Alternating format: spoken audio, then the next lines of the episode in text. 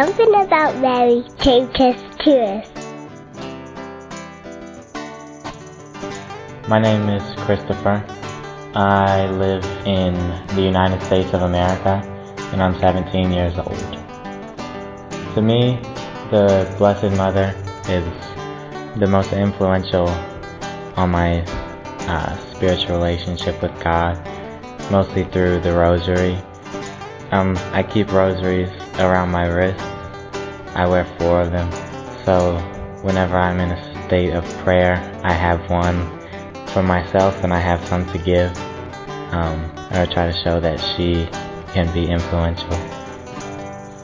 It's an easy reminder to have rosaries because when I see the rosary, I think of our sinless, beautiful mother, and um, it just makes me more prayerful and spiritual.